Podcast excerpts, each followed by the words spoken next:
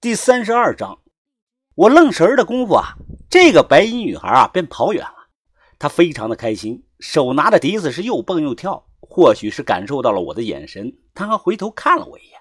所谓回头一笑百媚生，大概啊就是这个样子吧。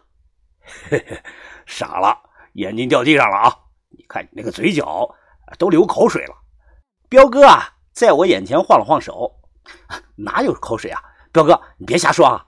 我擦擦嘴，哎，刚才过去的那是谁啊？说实话，有点好看啊，彪哥。好看就对了。夏尔巴族啊，可是有古羌的血统啊，盛产最纯正的西域美人哎，你想想啊，在过去啊，有多少皇帝都被西域的美女迷的那个是神魂颠倒啊！哎，你看上她了？哎，我去给你问问。哎，别啊，彪哥，我们马上还有正经事要办呢，没工夫搞这些啊。啊，行行行，我知道了啊。嗯，我们两个大男人对视了一眼，会心的一笑。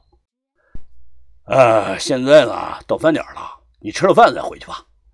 啊，明米啊，邀请我们去他家吃饭，呃，就在这旁边他家。呃，彪哥，谁是明米啊？我马上反应过来，是刚刚的那个大胖婶子，她呢叫明米。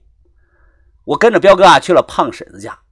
胖婶子非常的好客，虽然不懂汉语，无法正常的沟通啊，但是十分的热情，整了很多的美食款待彪哥和我。夏尔巴人呢爱吃酥油茶、油饼、酸奶、烧酒，还有种特制的美食叫巴鲁，哎，就是玉米糊糊啊，加上大量的碎油渣，面上呢再撒上一层切成小段的青辣椒，吃起来呢是又香又甜又辣，还不腻。在饭桌上啊，我有些不适应，因为明米胖婶子啊总是故意对我眨眨眼睛，我没有理会，更没有看他，只是低着头啊用勺子挖饭吃。忽然，他的脚啊在桌子底下轻轻的踢了我一下，我抬起头来，胖婶子看着我，眼含深意的笑了笑，顿时啊就给我整了一层的鸡皮疙瘩。彪哥呢，作为身负重案的诈骗高手。最擅长的就是在不经意间啊察言观色。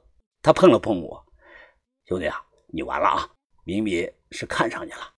我慌了，哎，可别乱说啊，彪哥，呃，你放过我吧。胖大婶子啊，好奇的看着我们两个小声的交谈，显然他是听不懂的。胖哥呢，绷着个脸儿，哎呀，明米的丈夫啊，去年打猎摔死了，现在一个人住。哎，你别看他这个体型啊。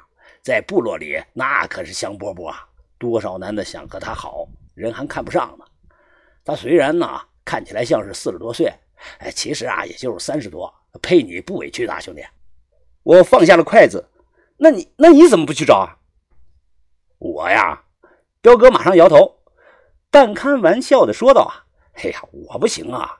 哎，兄弟啊，你看看我这个小身板哪受得住啊？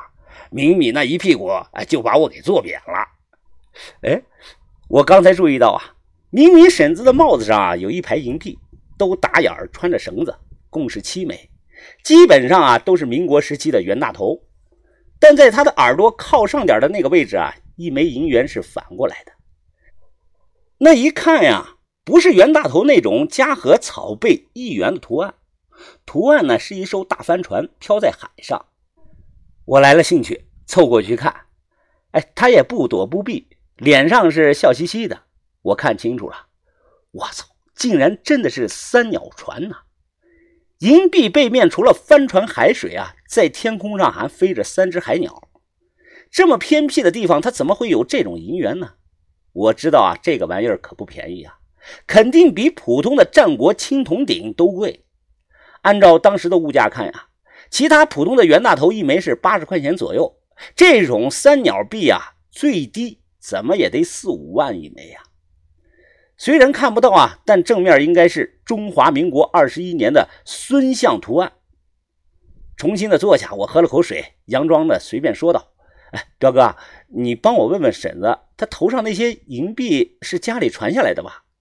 啊，不用问，这我知道。这种银币啊，在这里很多的，每家每户都有点。按照习俗啊，都打眼穿帽子上了。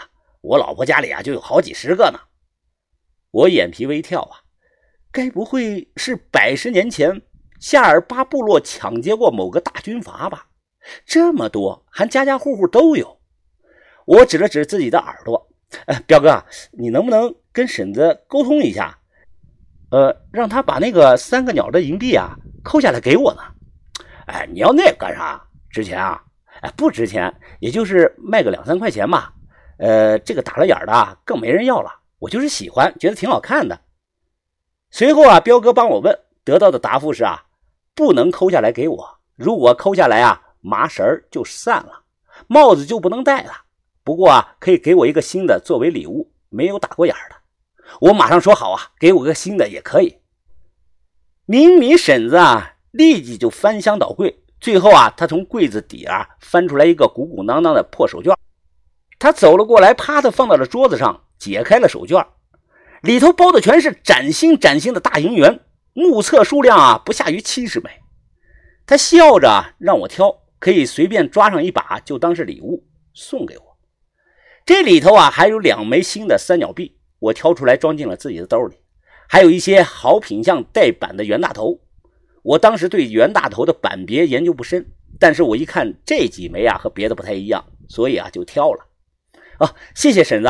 呃，这样，我掏出了几张钱，呃，也不能白收你的礼物。婶子，这是一百块钱，你收下吧。